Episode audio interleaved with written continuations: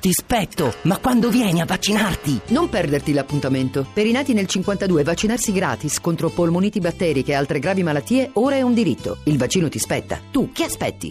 Io ci vado. Campagna Happy Aging per la salute dei cittadini. Dal testo che ancora deve essere scritto da Caparezza, due saggi su Giorgio Manganelli pubblicati di recente per la casa editrice Artemide. Giorgio Manganelli Verba Poiete, glossario completo delle invenzioni lessicali di Luigi Matt e la bibliografia 1942-2015 con una cronologia della vita e delle opere un regesto delle collaborazioni radiofoniche di Graziella Pulce. Luigi Matti insegna storia della lingua italiana all'Università di Sassari ed è condirettore della rivista Studi Linguistici Italiani. Graziella Pulce si occupa di narrativa e saggistica italiana e straniera. Li ha intervistati per noi la nostra Cristina Faloci.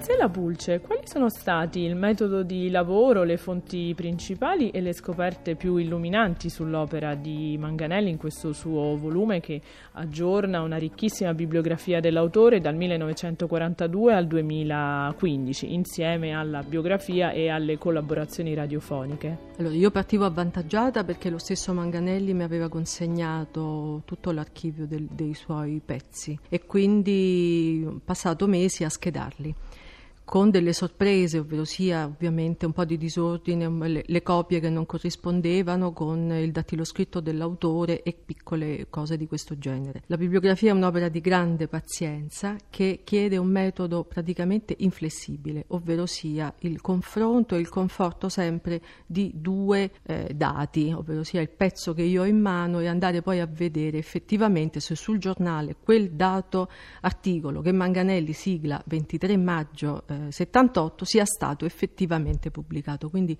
senza quel conforto, senza quel confronto diretto sulla pubblicazione, ovviamente il dato non l'ho potuto dare. Infatti mi sono rimasti dei pezzi di cui non ho trovato il riscontro e quindi per correttezza non mi sono sentita di inserirli nella bibliografia. Luigi Matt, nella sua introduzione al volume eh, Manganelli Verba Poiete, lei ricorda che per lo scrittore il dizionario era un luogo di passeggio gradevolissimo.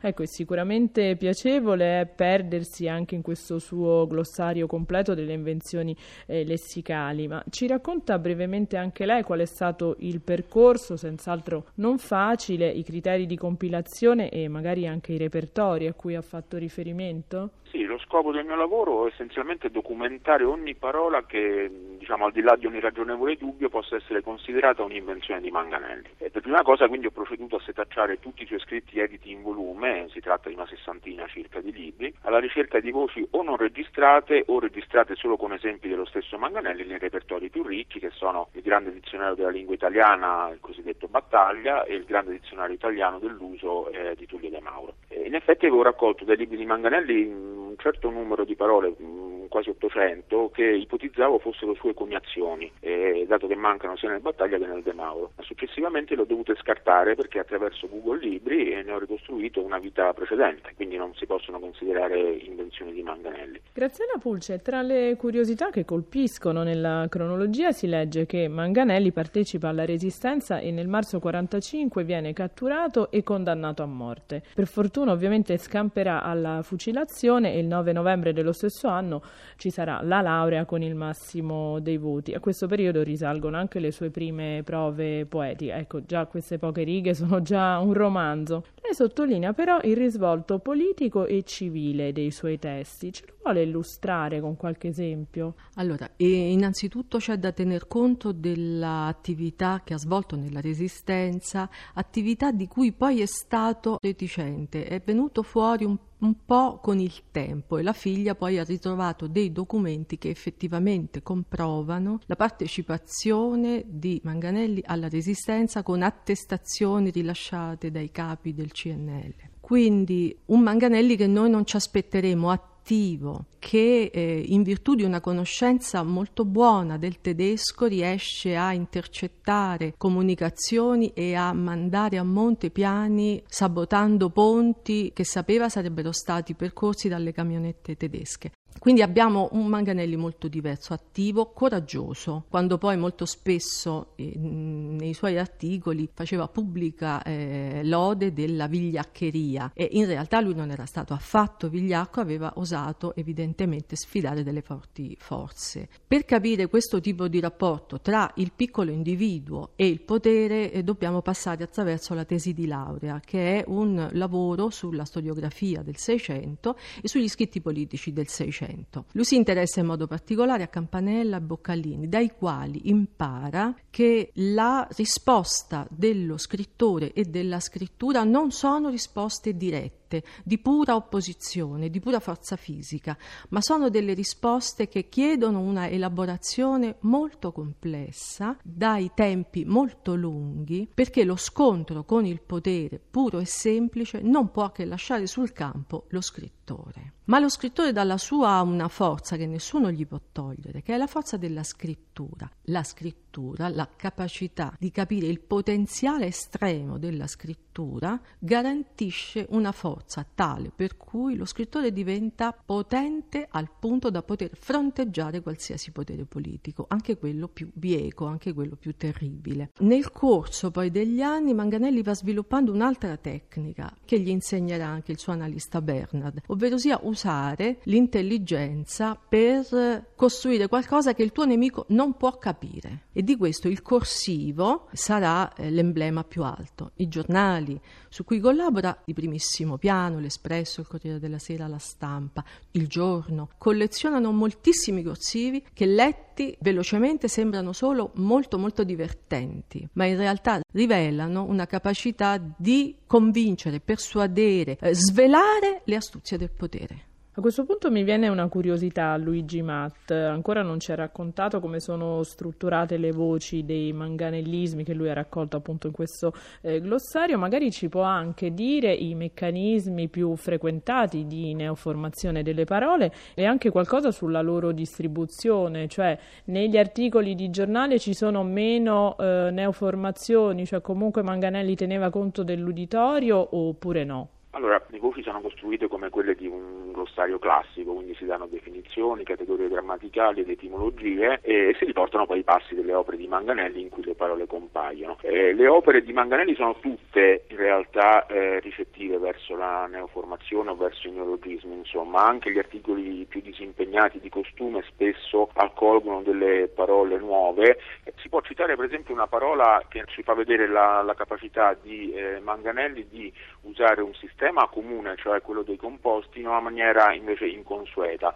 Eh, lui unisce spesso termini del linguaggio comune a elementi invece tecnico-scientifici, dando luogo a delle parole curiose. Faccio un solo esempio, eh, la parola caccadotto, che indica un condotto per il trasporto degli escrementi, in cui la parola popolare e la parola tecnica si uniscono. E poi sono molto interessanti però eh, alcune parole che ricorrono meno frequentemente e soprattutto nelle opere più complesse complesse eh, che uniscono elementi addirittura provenienti da lingue diverse, cioè non si rimane solo all'interno dell'italiano. Si possono citare per esempio parole che mescolano l'italiano con il latino come astroianua, cioè letteralmente la porta del cielo, la porta delle stelle, oppure l'italiano e l'inglese come cosmo behavior, cioè un comportamento universale che riguarda l'intero cosmo. E, ci sono poi casi addirittura rarissimi ma, ma interessanti in cui Manganelli esce del tutto dai confini dell'italiano e quindi inventa direttamente parole nuove in lingue morte, come il latino, e penso per esempio alla parola acquamentum, cioè un cielo fatto interamente di acqua, quindi una capacità di giocare non solo con le lingue vive ma anche con le lingue morte, ma la distinzione tra i due, ehm, tra i due ambiti, lingua viva e lingua morta, probabilmente Manganelli non l'avrebbe riconosciuta.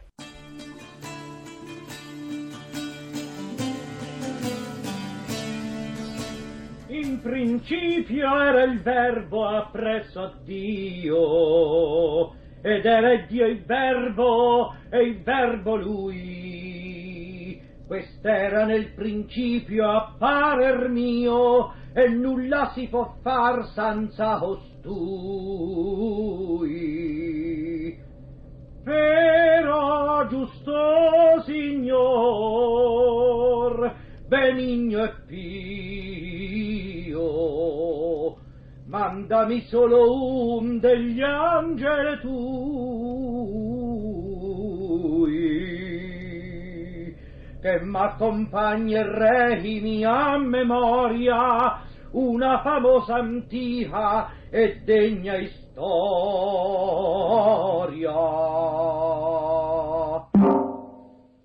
Perché si sa, la storia di Orlando non è solo una gran storia di spadate e sospiri, è una storia sacra. Già, La vicenda della lotta tra cristiani e saracini.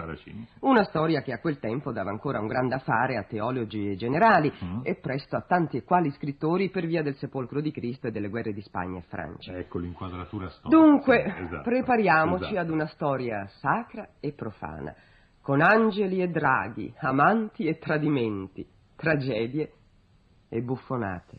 Preparatevi.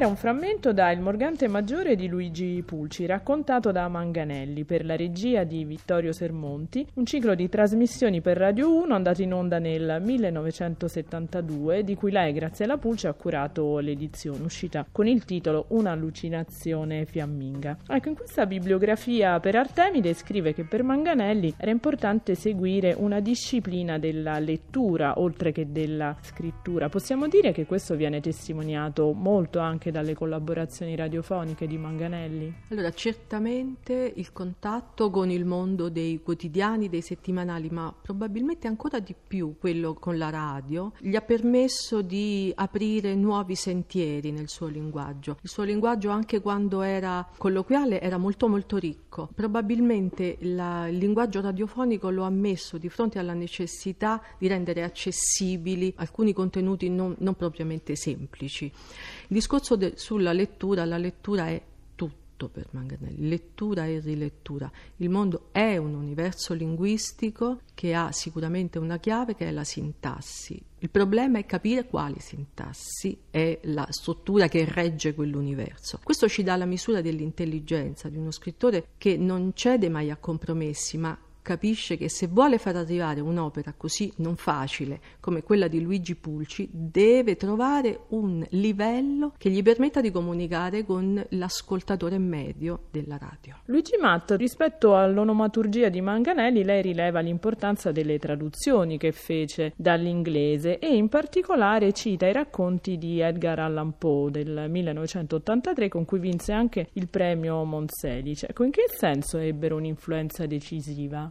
Allora, tradurre i racconti di Poe è stata un'esperienza fondamentale per Manganelli, lui stesso la definì un'esperienza stupenda e estremante, ci ha dedicato molti anni di lavoro e il risultato finale, come ha scritto Italo Calvino, non è semplicemente una traduzione ma un nuovo classico italiano. In molti di quei testi, di quei racconti, eh, Manganelli trovava un materiale che potremmo definire di matrice onirica a cui era particolarmente sensibile Eh, e non c'è dubbio anzi che Poe sia una delle fonti principali per la creazione di certe atmosfere di sospensione esistenziale o persino spazio-temporale che rappresentano una peculiarità della scrittura di Manganelli. Eh, dal punto di vista mh, specificamente lessicale eh, si nota spesso che per rendere eh, nel modo migliore la, la lingua molto complessa di, di Poe, Manganelli dà fondo alle proprie risorse. e, mh, faccio un esempio, il composto coniato da Poe Moon Oxy Air, che significa eh, un racconto menzognero, una, una frottola, insomma, viene reso da Manganelli con un'altra neoformazione che è luneria, cioè una parola che, che in italiano non esiste. Quindi qui rende con gli strumenti più tipici dell'italiano, in questo caso un derivato, eh, un'invenzione di, di Poe. Graziella Pulce, nell'ultimo periodo della sua vita, Manganelli stava progettando una collana di testi italiani per la Fondazione Pietro Bembo, una riproposta di classici, come lei dice, poco accessibili e poco reperibili, per rieducare gli italiani alla lettura dei classici della tradizione. Ecco, sarebbe interessante sapere quali titoli avesse preso in considerazione. Ma questa era un'ipotesi di lavoro che accarezzava probabilmente da vari anni. Finalmente trovò con Pozzi la possibilità di realizzarla davvero e tra i primi due testi ci sono la novella del grasso legnaiuolo e la cronica di Giovanni Villani. Il progetto manganelliano era quello di riportare alla luce il grandissimo patrimonio linguistico della tradizione italiana in tutte le sue forme, anche quelle meno frequentate eh, dall'Accademia, quelle meno appetibili sul piano commerciale. Era un'impresa molto audace I suoi autori preferiti sono Algarotti, Imbriani, Bartoli, Cellini, Aretino e sono degli autori di cui lui sentiva davvero l'esigenza di avere in casa l'edizione attendibile perché poi a quel punto diventava molto esigente. Quindi il suo sogno era quello di riportare alla luce una lingua che gli italiani stavano dimenticando. Testi difficili, così come forse è difficile ancora considerato un autore come Giorgio Manganelli, appunto. E allora vengo all'ultima domanda, Luigi Matte, in conclusione. Il fattore linguistico costituisce tuttora un problema per la ricezione di questo eh, grande autore. In fondo anche lui diceva, colui che maneggia oggetti letterati è coinvolto in una situazione di provocazione linguistica, questo dall'antologia privata. Quindi la letteratura come provocazione linguistica?